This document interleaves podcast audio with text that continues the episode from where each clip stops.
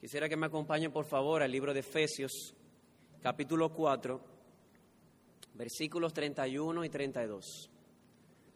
Hemos titulado la meditación de esta noche, Escoja perdonar. Y dice así la escritura,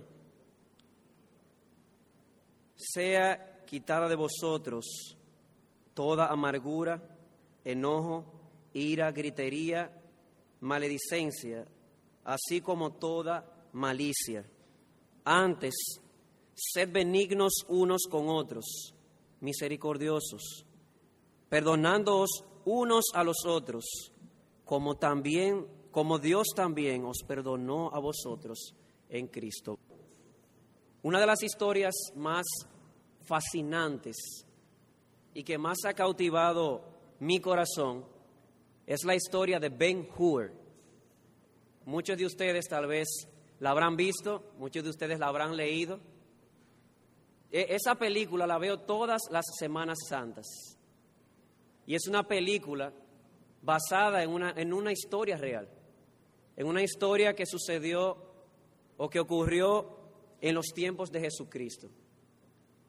Y la acción transcurre en Judea, entre los años 30 al 33 de nuestra era, Roma, que era dueña y señora de todo el mundo conocido, gobernaba con mano de hierro todos sus territorios, incluyendo a Palestina, a tal punto que los sometía con mucha dureza. Y es por eso que en Palestina habían hombres que realmente deseaban y oraban porque llegara el Mesías. Ellos esperaban un Mesías que llegara tipo Rambo, acabar con los romanos y darles libertad. Y entre esos hombres que esperaban la llegada del Mesías para librarles del yugo de los romanos estaba este hombre que se llamaba Ben Hur, un rico príncipe que se dedicaba a vender especias entre el Oriente y Roma, un hombre muy respetado y un hombre que ciertamente creía en los ideales de su pueblo. Sin embargo, en estos tiempos, el asunto se puso color de hormiga, como dicen. Llegó a los oídos de los romanos que se estaban por organizar revueltas en Palestina contra Roma. Eso hace entonces que Roma respondiera o responda enviando dos legiones de soldados. Todos nosotros sabemos que una legión aproximadamente eran unos seis mil y pico de soldados. Así que en respuesta a este rumor de algunas rebeliones que estaban por levantarse en Judea, Roma envía dos legiones dirigidas por un nuevo jefe militar llamado Mesala, que era nada más y nada menos uno de los mejores amigos de Ben Hur desde la infancia. Y cuando Ben Hur ve este cuadro, wow, mi amigo de la infancia, ahora un jefe militar entre los romanos, él pensó, esta es la oportunidad para que nuestro pueblo pueda ser bien tratado y pueda ganar respeto. Pero realmente eso no fue lo que hizo Mesala. Mesala lo vio al revés. Él dijo, Ben Hur, mi amigo de infancia, va a servir para mostrarme quiénes son aquellos que están armando la revuelta entre los judíos. Y obviamente Ben Hur, con un corazón muy, muy patriota, se opuso. No, no puedo traicionar a mi patria. Y obviamente esto hizo que Mesala, lleno de ira, rompiera la amistad con su amigo de infancia, Ben Hur. Y esto tuvo como resultado que Ben Hur y su familia fuesen acusados falsamente de, de haber asaltado a un centurión romano. Le confiscaron todas sus posesiones, le confiscaron su casa. A su madre y a su hermana las meten presas en un calabozo subterráneo, donde debido a la falta de higiene, a la falta de comida, y a las bacterias que allí habían, ellas obtuvieron lepra. Por otro lado, a Ben Hur, el personaje principal de esta historia, lo ponen de esclavo en el fondo del casco de un barco de guerra, donde él era maltratado. Con el paso del tiempo, eh, o con el paso de los años, Ben Hur es liberado, pero solamente es liberado físicamente, porque emocionalmente, espiritualmente, él estaba siendo consumido y aprisionado por odio y amargura contra Mesala. Y su única obsesión era esta, venganza. Él solamente quería encontrar a, su antiguo amigo Mesala para tomar venganza por todo lo que había hecho. Y el odio se posesionó de él a tal punto que su prometida Esther le dijo las siguientes palabras. Ahora tú te pareces a lo que pretendes destruir, pagando mal por mal. El odio te ha convertido en una piedra. Y oigan estas palabras, estas palabras son contundentes en la historia. Ella le dice, es como si tú te hubieses vuelto otro mesala. En otras palabras, el rencor y la amargura habían hecho de este hombre más cruel o tan cruel como el enemigo que él pretendía acabar. Pero ese no es el fin de la historia. Ese no es el fin de la historia. Esta historia termina en Jerusalén. Nada más y nada menos que el día de la crucifixión de nuestro Señor Jesucristo. Providencialmente, este hombre, Ben Hur, eh, estuvo en la procesión que siguió tras Cristo hacia el Gólgota, o hacia el lugar de ejecución. Y él termina parado bajo la sombra de la cruz, observando cómo fluía y caía por tierra la preciosa sangre de nuestro Salvador. Y lo que más le impactó a Ben Hur allí no fue ver el maltrato que los romanos y los judíos dieron a Cristo. Lo que más impactó el corazón de Ben Hur fue el, el amor de Cristo hacia ellos. Mientras él contemplaba al Salvador en aquella cruz, su corazón fue roto en dos. Y cuando él salió de allí, después de esa transformadora experiencia, él va donde su prometida Esther y le dice las siguientes palabras. Le escuché decir, Padre, perdónalos, porque no saben lo que hacen. Y sentí que su voz quitó la espada de mi mano. Quisiera compartir estas breves palabras acerca del perdón. Y no pretendo que sea algo fácil para mí, porque como decía el predicador Oswald Chambers, es fácil hablar del perdón, especialmente cuando nunca hemos sufrido un agravio. Es cuando sufrimos un agravio que nos damos cuenta de que es imposible perdonar a menos que sea por la gracia de Dios. Termina la cita.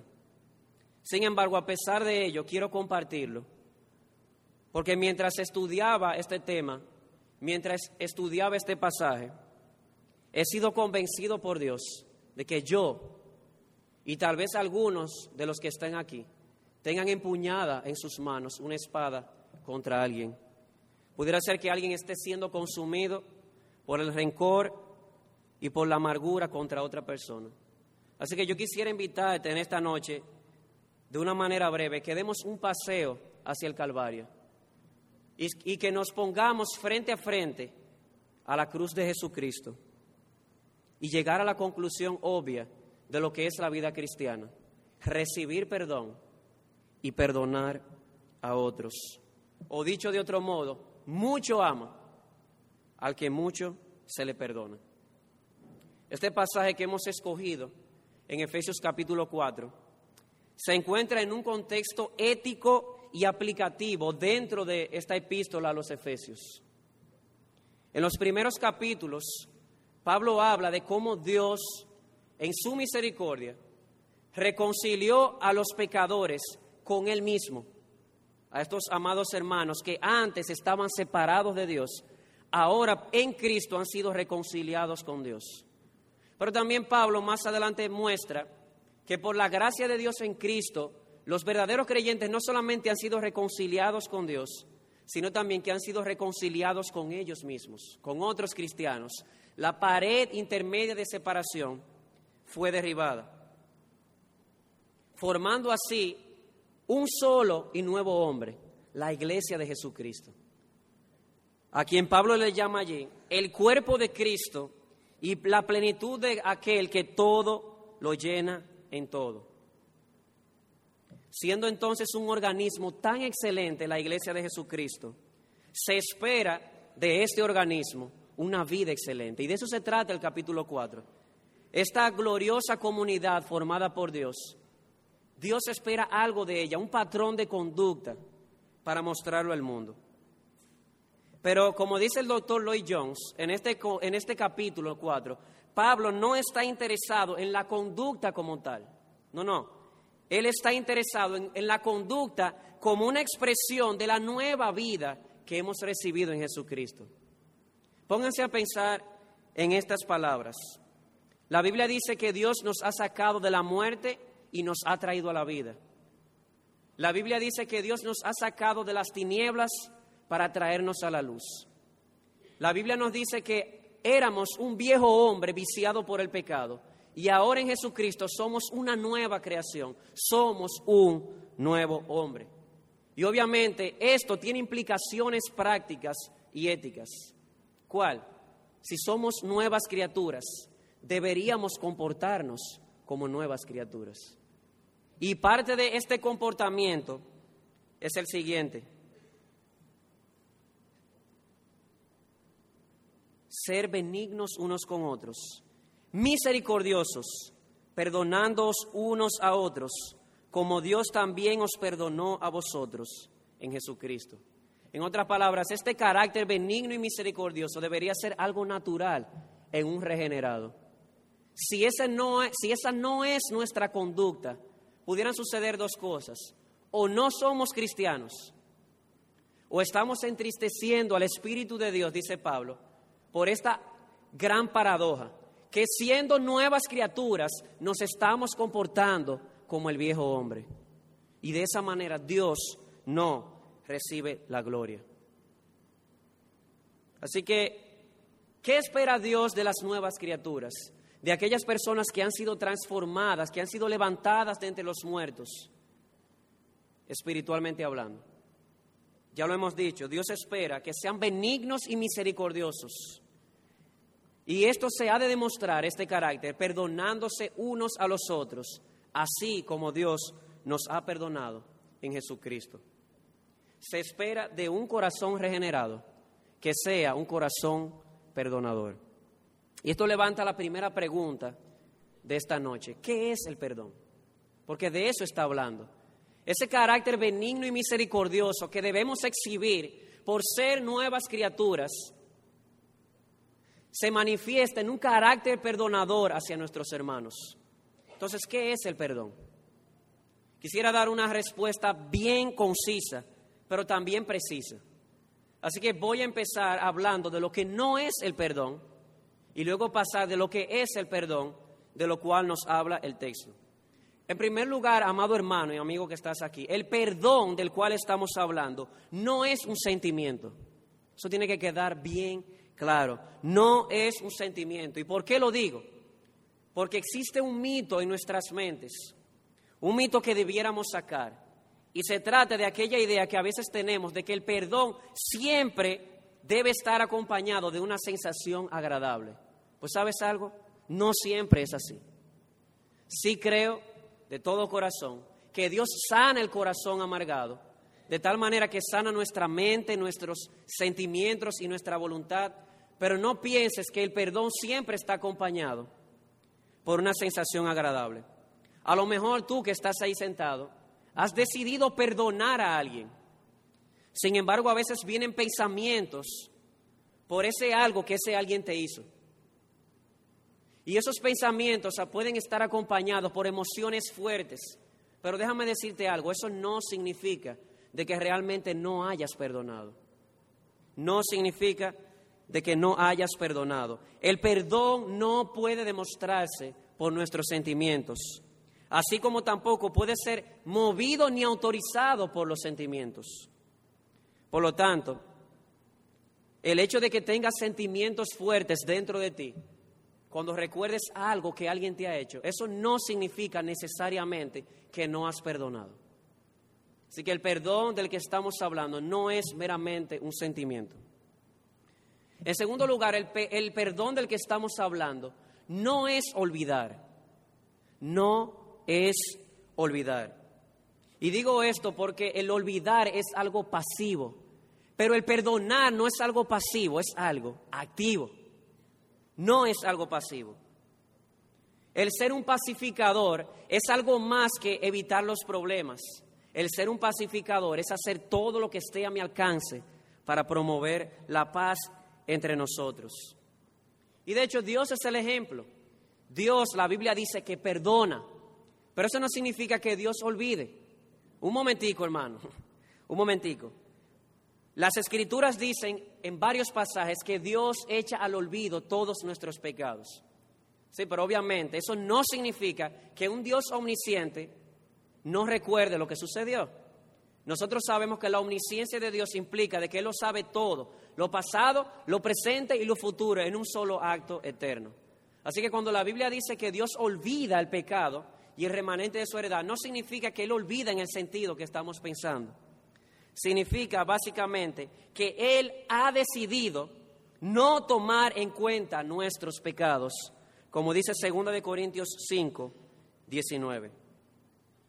Así que el, el perdón del que estamos hablando no es un sentimiento, no es olvidar. El, olvidar. el olvidar es algo pasivo, el perdón del que estamos hablando es algo muy activo. Pero en tercer lugar, el perdón del que hablamos no es excusar. ¿Saben por qué? El excusar dice, está bien, pero esto implica decir, lo que hiciste realmente no estuvo mal, eso no es perdonar. De hecho, el perdón supone que ha habido un mal. El perdón supone que ha habido una ofensa, supone que ha habido un pecado. Así que no pienses que perdonar es excusar. No es excusar. De hecho, la palabra perdón aquí en el texto de Efesios viene de la palabra carizomai, la misma raíz de la palabra gracia. ¿Qué es la gracia? Un regalo inmerecido. ¿Sabes lo que hace que el perdón sea algo inmerecido? Que ha habido una ofensa por el medio. Así que no pienses que perdonar es excusar. El perdón dice, ambos sabemos que ha habido una ofensa, ha habido un pecado, pero dado que Dios me ha perdonado, yo te perdono. Y esto es muy importante porque el amor, la Biblia nos dice, amamos al hermano mostrándole dónde está su falta para que él pueda corregirla. Así que resumiendo lo que no es, el perdón del que estamos hablando no es un sentimiento, no es olvidar, no es excusar. ¿Qué es entonces el perdón? Si no es ninguna de estas tres cosas. Creo que es importante entender aquí que el perdón es una decisión. Por eso se llama el título de nuestra meditación, escoja perdonar. El perdón es algo que usted debe escoger. Ahora la pregunta clave es, Señor predicador, cuando yo perdono, ¿qué es lo que yo escojo hacer? Si el perdón es una, elección, si el perdón es una decisión, cuando yo perdono, ¿qué es entonces lo que yo escojo hacer? Yo creo que las dos palabras griegas que en la Biblia se utilizan y que se traducen como perdón, nos dan una idea. Quisiera pasar por ellas, tratando de no ser muy técnico, pero debo hacerlo para poder entender qué es lo que usted y yo decidimos hacer cuando decidimos perdonar. La primera palabra es la palabra afiemi, que significa literalmente dejar ir, liberar. Dejar ir o liberar. Y constantemente este término es utilizado para referirse a una deuda que ha sido pagada o que ha sido cancelada por completo. Así que en términos prácticos, según esta palabra, envuelve la idea de voluntariamente dejar en el olvido, o para ser más preciso, voluntariamente dejar atrás, o como dicen en cibaeño, no dejar una carta debajo de la manga para luego sacarla. Oigan lo que significa, dejar ir, liberar. Esa carta no es guardada bajo la manga para luego sacarla, es dejada atrás. Y esa es la idea de la palabra afiemi. Pero hay otra palabra y es la palabra karizomai, como la que ya mencionamos, que se utiliza en el pasaje. Y esta palabra tiene la misma raíz de la palabra gracia. Y como decíamos, gracia significa dar, otorgar de una manera gratuita e inmerecida algo a alguien, lo cual agrega algo al pasaje. Cuando yo decido dejar atrás lo que se me ha hecho lo hago de una manera gratuita y de una manera inmerecida. Y de aquí desprendemos algo, que el perdón del que estamos hablando no es algo que se gana, no es algo que se merece. Si fuese algo que se ganara o que se mereciera, entonces ya no fuera perdón. Es como aquel joven que le dijo a otro de sus hermanos, por favor, perdóname. Y su amigo le dice, es que no lo mereces. Y él dice, precisamente por eso te pido perdón. Si yo te estuviera pidiendo lo que yo merezco, entonces te pediría justicia. Yo te estoy pidiendo misericordia, te estoy pidiendo que me perdones. La palabra carizoma indica que no solamente es un dejar atrás, es un dejar atrás de una manera gratuita y de una manera inmerecida. Así que habiendo visto las dos palabras que se utilizan en el Nuevo Testamento para referirse al perdón, hacemos la pregunta, ¿qué significa entonces perdonar? Y para hacer una definición debemos juntar estas dos cosas que vemos. Por un lado, dejar ir la ofensa, no guardar la carta debajo de nuestra manga, no detenernos a acariciar ese antiguo hecho que se ha hecho contra mí, que de hecho diría que a veces somos especialistas en eso. Pero también implica no dar al ofensor lo que el ofensor realmente merece. Y te dirá, hermano, un momentico, eso no es gracia, eso es misericordia.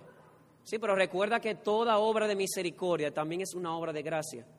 ¿Por qué? Porque cuando yo no doy a mi opositor el castigo que él merece, cuando yo no lo trato conforme a lo que él merece, le estoy dando una oportunidad que él no merece. Así que es algo de gracia. Yo decido dejar atrás de una manera libre, de una manera voluntaria, de una manera inmerecida. Así que, ¿cómo definir entonces el perdón? El perdón es la decisión con la gracia de Dios, escucha esto, es la decisión con la gracia de Dios de renunciar a nuestro derecho de que nos compensen de una manera equitativa el daño que nos han hecho. Lo voy a repetir. Es una definición un poco técnica, pero quiero traerla. Y espero que la podamos ver, la podamos ver de una manera existencial que podamos experimentar en nuestra mente y nuestro corazón.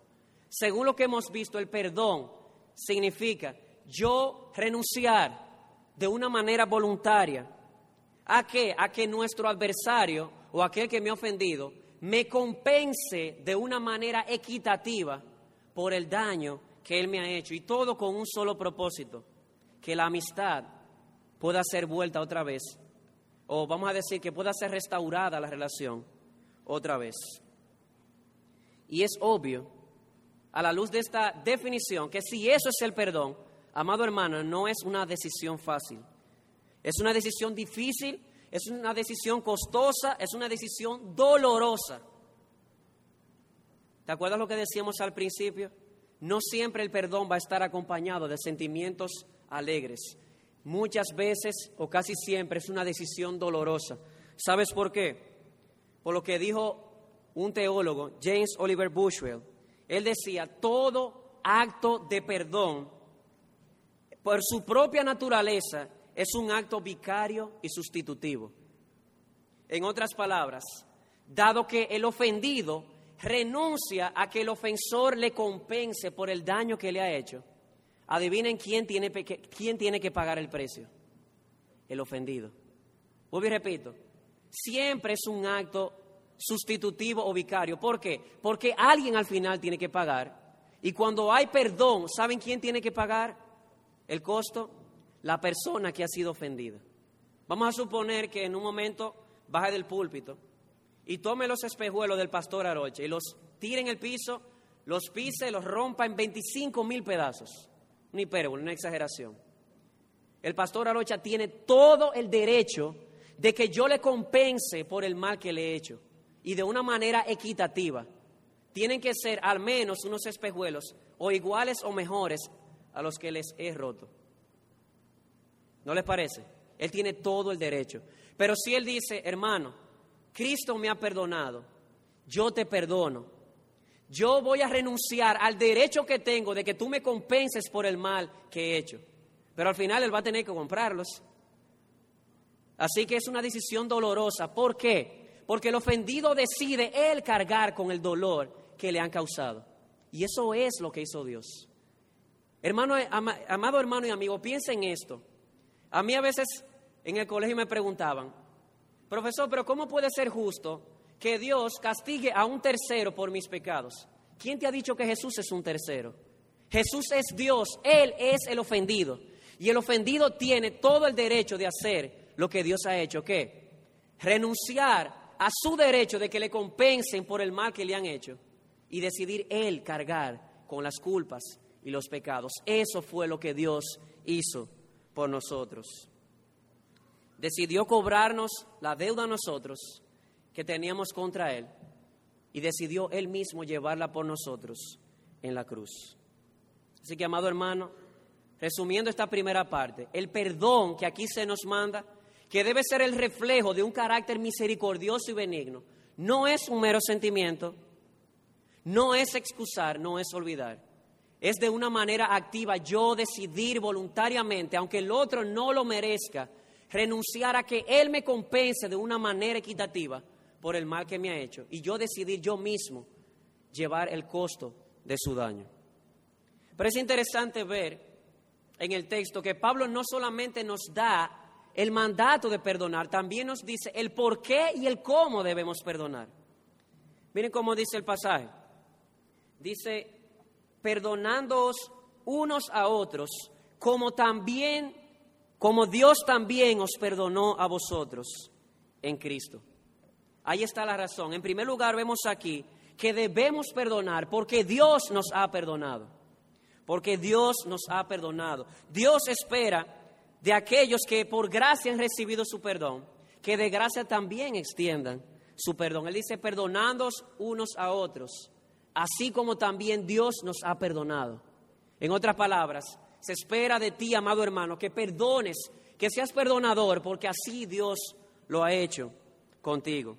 Y es el punto de la oración modelo cuando Jesús dice, Padre, perdónanos nuestras deudas, así como también nosotros perdonamos a nuestros deudores. Y aquí voy a hacer eco de las palabras del doctor Lloyd Jones. El punto de la enseñanza no es que yo debo perdonar para que Dios me perdone. El punto es que yo debo perdonar porque yo he sido perdonado. ¿Por qué? Porque es imposible haber acariciado, haber visto lo que realmente es el perdón de Dios hacia nosotros y no tener un, corazón compasivo. Es imposible, dice el doctor Lloyd Jones. ¿Sabes por qué? Porque al que mucho se le perdona, mucho ama. Así que el punto del pasaje es este. El Señor nos enseña lo siguiente. Debes perdonar porque tú has sido receptor del perdón de Dios y dar así eh, de gracia lo que de gracia has recibido. Es como un recipiente que usted lo llena con agua, llega un momento en que está tan pleno, tan completo, que comienza a desbordarse. Esa, eso es lo que Dios espera de nosotros. Él nos ha llenado de su perdón, porque Él nos perdona diariamente y Él espera que rebosemos de misericordia perdonando a nuestros hermanos. Y también ese es el punto principal de la parábola del siervo malo en Mateo 18. ¿Recuerdan esa parábola? aquel siervo que le debía una cantidad inimaginable a su señor. Le implora misericordia. ¿Y saben lo que hace el rey? Que teniendo todo el derecho de que su siervo le pague, le compense de manera equitativa por su deuda, el rey decide dejar todo eso atrás y no sacarlo a la luz para condenarlo. Lo perdona. Pero ¿qué sucede? Que cuando este siervo sale, haya a otro consiervo que lo que le debe son 10 pesos, nada. Estoy simplemente contemporanizando la, parábola, y lo ahorca, lo ahoga, págame lo que me debes y lo mete preso para que le pague todo lo que le debe. Y oigan las palabras del rey cuando se entera. ¿No deberías tú también haberte compadecido con tu consiervo? Hoy cómo? Así como yo me compadecí de ti. Así que, amado hermano, Dios espera que perdones a tus hermanos. ¿Por qué? Porque Él te ha perdonado a ti. Él espera que tú seas benigno, misericordioso y compasivo, porque eso es lo que has recibido de Dios. Y si estás lleno de eso, deberías rebosar dando eso. Eso es lo que se espera de aquellos que han pasado de la muerte a vida, de aquellos que han sido resucitados por la supereminente grandeza del poder de Dios. ¿Y saben qué es lo interesante? Para acentuar este asunto del perdón de Dios, Pablo dice cómo Dios nos perdonó. ¿Cómo lo hizo? como Dios también os perdonó a vosotros en Cristo. Y es aquí donde está la belleza de este pasaje, la belleza de este tema. Para ti el perdón fue gratuito, pero no para Dios. Le costó la vida de su Hijo, en quien Él derramó de una manera activa toda su ira. ¿Sabes para qué? Para perdonarte a ti. Así que aunque es gratuito para ti, no fue gratuito para Él, le costó la vida de su amado Hijo. Así que cuando tú escoges perdonar, amado hermano que estás aquí, lo haces o lo deberías hacer con la firme convicción de que el mal que ese hermano te ha hecho a ti fue pagado en la cruz del Calvario. El problema viene cuando pensamos de que ese mal que ese hermano me ha hecho a mí fue pagado en la cruz, pero yo se lo quiero cobrar otra vez. Pero ¿cómo es el asunto? Dios no es así. Cuando Dios le cobra a Jesucristo la deuda por ti, Él no te la va a cobrar a ti, porque sería injusto cobrar dos veces por la misma falta. Así que si tú crees de corazón que Jesús murió por tu hermano y que Él pagó por todos sus pecados, incluso esa ofensa que ha hecho contra ti, tú deberías perdonarlo. Porque Dios no pasó por alto esa ofensa, Dios no la tomó a la ligera. Hace dos mil años mostró a todo el universo que Él no puede pasar por alto el pecado. Él castigó a Jesucristo, derramó su ira sobre Él para mostrarte a ti que Él no toma o no pasa por alto las ofensas de tus hermanos contra ti. El problema, vuelvo y repito, es que queremos cobrarle por segunda vez al hermano la deuda que nos ha hecho. Y usted dirá, señor predicador, ¿y entonces? ¿Y si la persona no es creyente? ¿Qué debería hacer? ¿En qué, eh, ¿Bajo qué fundamento debo perdonarlo? Porque él no es cristiano. Y aquí quiero citar las palabras del pastor John Piper en su libro Batallando contra la Incredulidad. La base por la cual debemos perdonar a nuestros enemigos es el juicio final. Parece un poco extraño decir esto, pero eso es lo que la Biblia enseña. El juicio final es gracia venidera para los hijos de Dios. ¿Por qué? Porque Dios ha prometido que ha de pagar con tribulación a aquellos que ahora nos atribulan por causa de la palabra de Dios.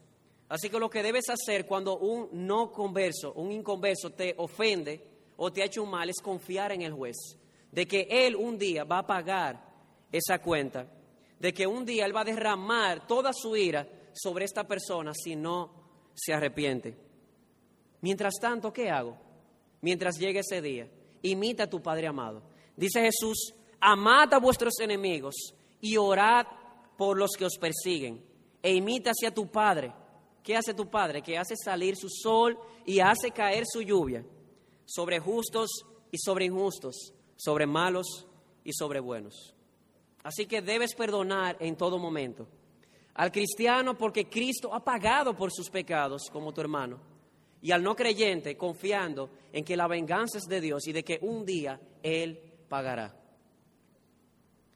Pero no es lo único.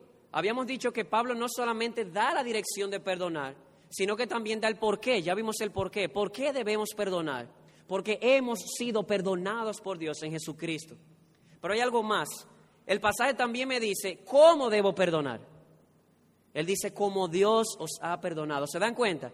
En esa sola frase, como Dios también os perdonó a vosotros, están incluidas las dos ideas. Dios me ha perdonado y debo perdonar como Dios me ha perdonado. Esa es una idea bien clara en el pasaje. Y esto parece a veces un poco ofensivo a algunas personas, porque ellos piensan que no es posible perdonar como Dios perdona.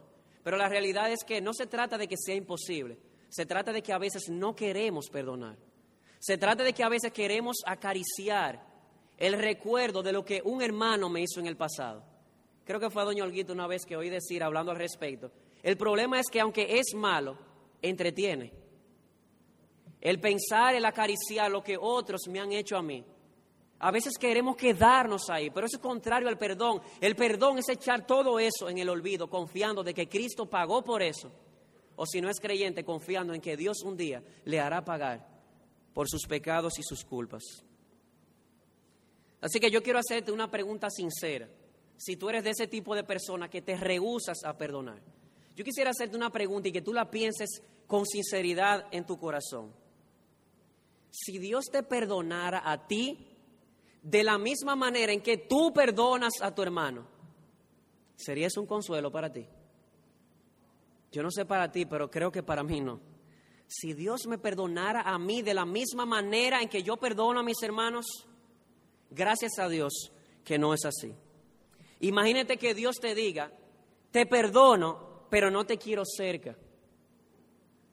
Realmente muchas veces es nuestra actitud. Yo te perdono, pero realmente tú allá y yo aquí. Eso no es el perdón. Porque el propósito principal de quitar del medio la culpa, de echar atrás aquella ofensa, es que vuelva a haber una reconciliación en esta amistad.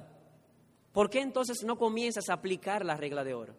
¿Saben cuál es la regla de oro? Trata a tu prójimo como te gustaría que te traten. Mi pregunta es, ¿cómo te gustaría que te perdonaran? ¿Cómo perdona el hombre o como perdona a Dios? No, como perdona a Dios. Pues perdona a sí mismo. Escoge perdonar de la manera en que Dios te ha perdonado. Y la pregunta es, ok, entonces, ¿cómo es eso? ¿Cómo es que Dios nos ha perdonado? ¿Cuál es el patrón que Dios ha dejado de cómo debemos perdonar a nuestro prójimo? Yo quisiera que veamos cinco pasajes, cinco pasajes y que saquemos de ahí algunas ideas para poder ya dar de una manera más clara de qué manera Dios nos perdona. El primero es Jeremías 31, 34. Dice así el profeta, Dios hablando a través del, del profeta, porque perdonaré la maldad de ellos. Hay una maldad. Recuerden esto, perdón implica que hay culpa. Dios dice a través del profeta, perdonaré la maldad de ellos y no me acordaré más de su pecado. Oye, qué hermoso esto, no me acordaré más de su pecado. Mira Miqueas capítulo 7, versículos 18 y 19. Dice así el profeta, ¿qué Dios como tú que perdona la maldad? Aquí está el punto. Para que haya perdón tiene que haber transgresión. ¿Qué Dios como tú que perdona la maldad y olvida el pecado del remanente de su heredad? No retuvo para siempre su enojo. ¿Hoy por qué? Porque se deleita en misericordia. Él volverá a tener misericordia de nosotros, sepultará todas nuestras iniquidades y echará en lo profundo del mar todos nuestros pecados. Ese es el perdón de Dios. Salmo 103, 12. He querido llevarles a estos pasajes porque Pablo nos está diciendo que debemos perdonar como Dios perdona. Así que me gustaría que viéramos cómo Dios perdona. Ahora mismo, aquí en este salón. No quiero simplemente citarlo, quiero que lo veamos. Salmo 103, 12. Uno de mis pasajes favoritos. Cuanto está lejos el oriente del occidente, hizo alejar de nosotros nuestras rebeliones. Ese es el perdón de nuestro Dios. Uno más, Salmo 130, versículos 3 y 4. Dice así la escritura, ya, si mirares a los pecados, o como dice la Biblia de las Américas, si tuvieras en cuenta nuestros pecados, ¿quién, oh Señor, podrá mantenerse en pie? De una manera implícita está afirmando que Dios ha, ha decidido en su misericordia y en su gracia, no tener en cuenta nuestros pecados en Jesucristo. Y agregando uno más, 1 de Corintios 13:5, dice Pablo allí, este sí lo voy a citar, que el amor no guarda rencor. ¿Y saben cuál es el amor que allí se describe? El amor ágape, el amor que Dios ha desplegado para con nosotros. El amor no guarda rencor. Así que vuelvo y pregunto, ¿Cuál es la acción mandada aquí? Debemos perdonar. ¿Por qué? Porque Dios nos ha perdonado en Jesucristo.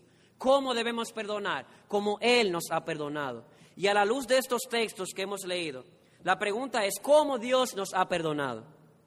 Bueno, según el pasaje, los pasajes nos enseñan, Dios ha decidido libre, voluntariamente y en su gracia, no detenerse en el incidente y no traerlo para usarlo en nuestra contra otra vez.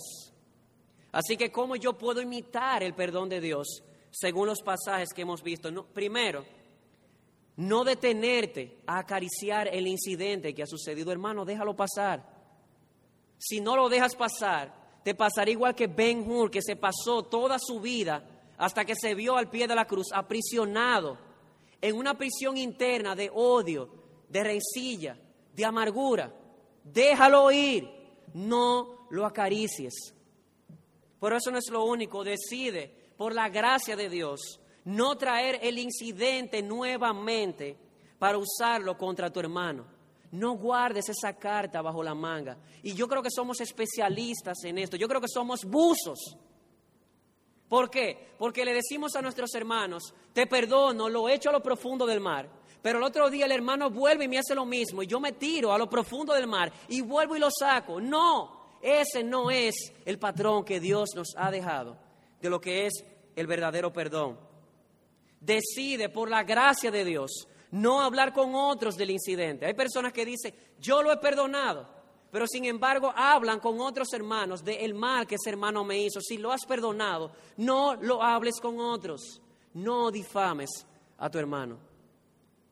Hablaba en una ocasión con alguien, estábamos hablando de el tema del conflicto, de que en algunas ocasiones es posible pasar por alto la ofensa, pasar por alto el pecado. El amor cubrirá multitud de pecados. Y la persona me preguntaba, ¿cómo yo puedo saber en la vida práctica si yo puedo pasarlo por alto o no? Y recuerdo que le dije, bueno, si te ves tentado a hablarlos con otros, te recomiendo que no lo pases por alto. ¿Por qué? Porque tu boca está hablando de lo que hay en tu corazón posiblemente no lo hayas perdonado. Así que no lo pases por alto. Decide por la gracia de Dios imitar a Dios y no hablar con otros acerca del incidente. Y por último, en este mismo sentido, no permitas por la gracia de Dios que el incidente separe o rompa la amistad. El perdón, ¿qué es el perdón? El perdón divino no es más que la remoción del obstáculo que me separa de Dios. La pregunta es, ¿para qué Dios retira el pecado de entre Él y yo? Es para que volvamos a ser reconciliados, para que podamos ser unidos a Dios otra vez. No existe tal cosa como yo te perdono, pero te quiero lejos de mí. No, ese no es el perdón de Dios. La Biblia nos, dice en el mismo libro de Efesios que una vez Él nos ha perdonado, Él nos ha acercado, no solamente al pueblo de Dios, nos ha acercado a Él mismo. Así que quieres imitar a Dios, mira estos pasajes y decide en la gracia de Dios y, por el poder del Espíritu no detenerte en el incidente y acariciarlo. Decide por el poder de Dios en el Espíritu no traer nuevamente el incidente para sacarlo en contra de tu hermano. No hables con otros del incidente y no permitas que este incidente rompa la amistad o la relación que existe o la comunión que existe entre tú y esa persona. Y a todo esto le agregamos la frecuencia. La frecuencia con que Dios nos perdona. La Biblia dice que si bien es cierto que Dios nos perdona, nos perdonó como juez en la cruz del Calvario, aplicado el día de nuestra conversión, también nos enseña de que Él nos perdona diariamente como Padre. La Biblia nos habla de dos tipos de perdón, ¿sabías eso? Cuando Jesús le estaba lavando los pies a sus discípulos, esa fue la enseñanza más profunda. Sí, Dios nos ha lavado de manera completa, nos ha perdonado como juez, pero diariamente necesitamos que Él lave nuestros pies, que Él nos perdone como Padre. Y eso fue lo que el Señor Jesús nos enseñó a hacer. Cuando en la oración modelo, que se supone que debe ser diaria, porque comemos diario, el pan nuestro de cada día, también nos enseña a pedir, perdónanos nuestras deudas. ¿Y cómo yo sé que es un cristiano que está hablando? Porque comienza diciendo, Padre nuestro Está hablando una persona que tiene a Dios como su Padre en Jesucristo. Y la promesa de nuestro Señor es la siguiente, que si confesamos nuestros pecados, ¿cuál es el resultado? Él es fiel y justo para perdonar nuestros pecados. ¿Sabe qué me llama la atención? Cuando lo vi me chocó, porque yo decía, pero si Dios no me perdona, también sería justo. ¿Por qué dice Juan aquí inspirado por el Espíritu, que si yo confieso mis pecados, Él es fiel y justo para perdonarme. ¿Sabes por qué? Porque mi deuda ya se la cobraron a Jesucristo. Y como Él es justo, no me la va a cobrar a mí. Pero el punto no es ese, el punto es que cada vez que confesemos nuestros pecados a Dios, cada vez que vengamos a Él en arrepentimiento, Él perdona nuestros pecados, cual tierno Padre. Y Él nos manda a hacer lo mismo. Oigan este pasaje en Lucas 17.3. Si tu hermano peca contra ti, repréndele. Y oye esto, y si se arrepiente, perdónalo. Imita a Dios. No importa cuántas veces tu hermano te haya, haya, pecado contra ti. No, no importa cuántas veces te haya hecho la misma falta, haya cometido el mismo pecado contra ti. Jesús dice, si se arrepiente, perdónalo. Si viene a ti contristado en su corazón diciendo, perdóname, perdónalo. Porque Dios hace lo mismo contigo todos los días. ¿O vas a decir, amado hermano, que no tienes pecados con los cuales luchas? ¿Vas a decir que no caes constantemente en el mismo pecado? ¿Sabes qué es lo glorioso de esto? Que Dios vuelve a tener misericordia. Dios vuelve a perdonar nuestros pecados cuando venimos a Él y los confesamos. Haz tú lo mismo con tus hermanos. Cuando Pedro le preguntó, Señor, ¿y cuántas veces voy a perdonar a mi hermano? Hasta siete veces. Pedro pensaba que estaba acabando con esa pregunta. Jesús le dice, siete, no siete, hasta setenta veces siete. Y eso es lo que Dios requiere de nosotros, que perdonemos como Él nos ha perdonado, echando el olvido, no acariciando el mal, no permitiendo que ese mal nos separe, no trayéndolo otra vez al presente para sacarlo en contra de mi hermano, sino perdonándolo cada vez que Él venga a mí a pedirme perdón. Ese es el patrón de Dios para nosotros. Así que en conclusión a lo que hemos visto, Dios espera de ti, amado hermano, que te comportes como lo que eres. ¿Saben qué es interesante? Porque a veces somos muy dados en el mundo cristiano a recordarle al hermano, al hermano lo que él debe de hacer. Pablo no está haciendo esto aquí. Pablo no está recordándole a los hermanos lo que ellos deben hacer, les está recordando lo que son. Hermano, ¿qué eres tú? Eres una nueva criatura. Compórtate como una nueva criatura y vive a la altura del llamamiento que Dios te ha hecho.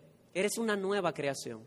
Eres una nueva criatura y muestra ese carácter de la nueva creación, benigno y misericordioso, perdonando a tus hermanos. ¿Cómo? Así como Dios te ha perdonado. ¿Y por qué? Porque Dios te ha perdonado en Jesucristo. Él decidió de manera voluntaria y sin nosotros merecerlo tomar todos nuestros pecados, ponerlos en los lomos de Jesucristo. Y escucha esto, derramar toda su ira en su Hijo para darte vida y perdón. ¿Has pensado en esto? todo lo que tú y yo merecíamos pagar en el infierno, por toda la eternidad, Jesús lo pagó en la cruz por nuestros pecados. ¿Cómo es posible que no perdonemos? ¿Cómo es posible? Si no, si no perdonas, amado hermano, si te rehusas a perdonar, yo te exhorto a que comiences a revisar tus fundamentos. Y quisiera aplicar esto que hemos visto ahora. Y decirte algo, amado hermano. Yo quiero que tú pienses ahora mismo en tus pecados, pero yo no quiero que lo pienses tipo Miss Universo. ¿Qué es eso? Bueno, a las mujeres que van a Miss Universo, todas las preguntas que le hacen, ellas contestan paz mundial. Yo no quiero que pienses así. Todo el mundo está dispuesto a admitir que es pecador o que comete pecado. Yo quiero que de manera sincera, de una manera reflexiva, tú pienses en tus pecados frecuentes y voluntarios. Yo quiero que tú cierres tus ojos. Te voy a invitar a que cierres tus ojos, amado hermano. Y que permitas que la palabra de Dios exhiba tus pecados, te muestre tus pecados, impiedad, cada vez que actuamos sin tomar en cuenta a Dios, irreverencia, deshonra a nuestros padres y a las autoridades, inmoralidad en nuestros hechos, inmoralidad en nuestros pensamientos, deseos de venganza, pensamientos y palabras lujuriosas, pensamientos y palabras engañosas, chismes, murmuraciones, codicias. ¿Puedes ver tu pecado? ¿Puedes verlo dentro de ti?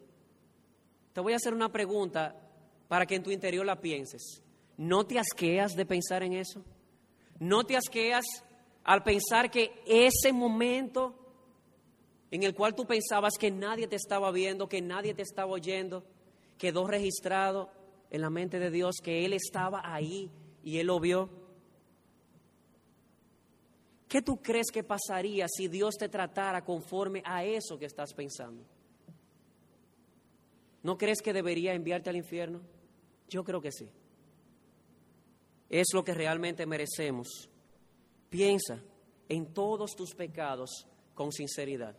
Pero no quiero dejarte ahí.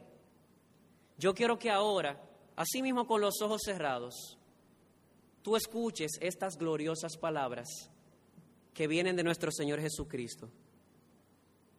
Consumado es. Esas fueron de sus últimas palabras en la cruz. Consumado es. Queriendo decir con esto, Padre, toda la culpa ya ha sido pagada. Todos sus pecados han sido pagados en la cruz. ¿Puedes verlo? ¿Puedes oír por la fe a Jesús decir, consumado es? Y en base a su sacrificio perfecto decirle al Padre, Padre, perdónalo. ¿Puedes saborear, amado hermano, el perdón divino de Dios hacia ti? Y si lo has saboreado, amado hermano, yo te ruego con todo mi corazón que sueltes la espada que tienes en tu mano. Suéltala. Suéltala, amado hermano. Y comienza a perdonar, así como Dios te ha perdonado en Jesucristo. Porque te aseguro que nadie que te haya ofendido te ha ofendido más de lo que tú has ofendido a Dios. Pero Dios vuelve a tener misericordia. Así que yo te ruego que abras tu mano y sueltes esa espada que te tiene aprisionado, esa amargura, ese rencor contra tu hermano. Perdona, porque eres una nueva criatura comprada con la sangre de Jesucristo. Deberías actuar como tal. Pero no quiero, eh, no quiero terminar sin dar una palabra a nuestros amigos que están aquí, que no se han convertido a Jesucristo. Escuchadme, les ruego. Amado amigo que estás aquí, ¿sabes lo que has hecho a Dios? El grado de la culpa no se mide tanto por el hecho en sí, sino por la persona que ha sido ofendida. Si yo me paro desde aquí, desde el púlpito, y tomo un bagazo de naranja y se lo arrojo a un hermano, lo más que puede pasar es que él se pare y que hay una riña y una pelea entre nosotros. Pero si yo hago el mismo acto al presidente de la República, les aseguro que habrá más que una riña. Yo caeré preso. Pero ¿por qué ese es el mismo delito? El por qué está en que el grado de, de la culpa está en la persona que ha sido ofendida. ¿Sabes a quién ofendes cada vez que pecas? No es al presidente de la República, es al rey del universo. Cada vez que pecas, tú infringes su ley voluntariamente. Cada vez que tú pecas, tú estás reflejando de una manera distorsionada el carácter de aquel que te ha creado para su gloria. Cada vez que pecas, estás rechazando a Dios como el bien mayor de tu alma para buscar tu disfrute en las cisternas agrietadas del pecado. ¿Sabes qué es perdón?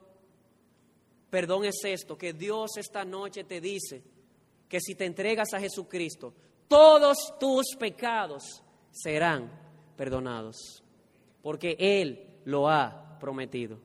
Así que yo te exhorto, yo te pido como si dependiera de mí esta noche, que tú te arrepientas de tus pecados, que tú te vuelvas atrás de tu malvado camino, que tú vuelvas a Dios y tú abraces el sacrificio de Jesucristo, porque solamente hay dos maneras de pagar.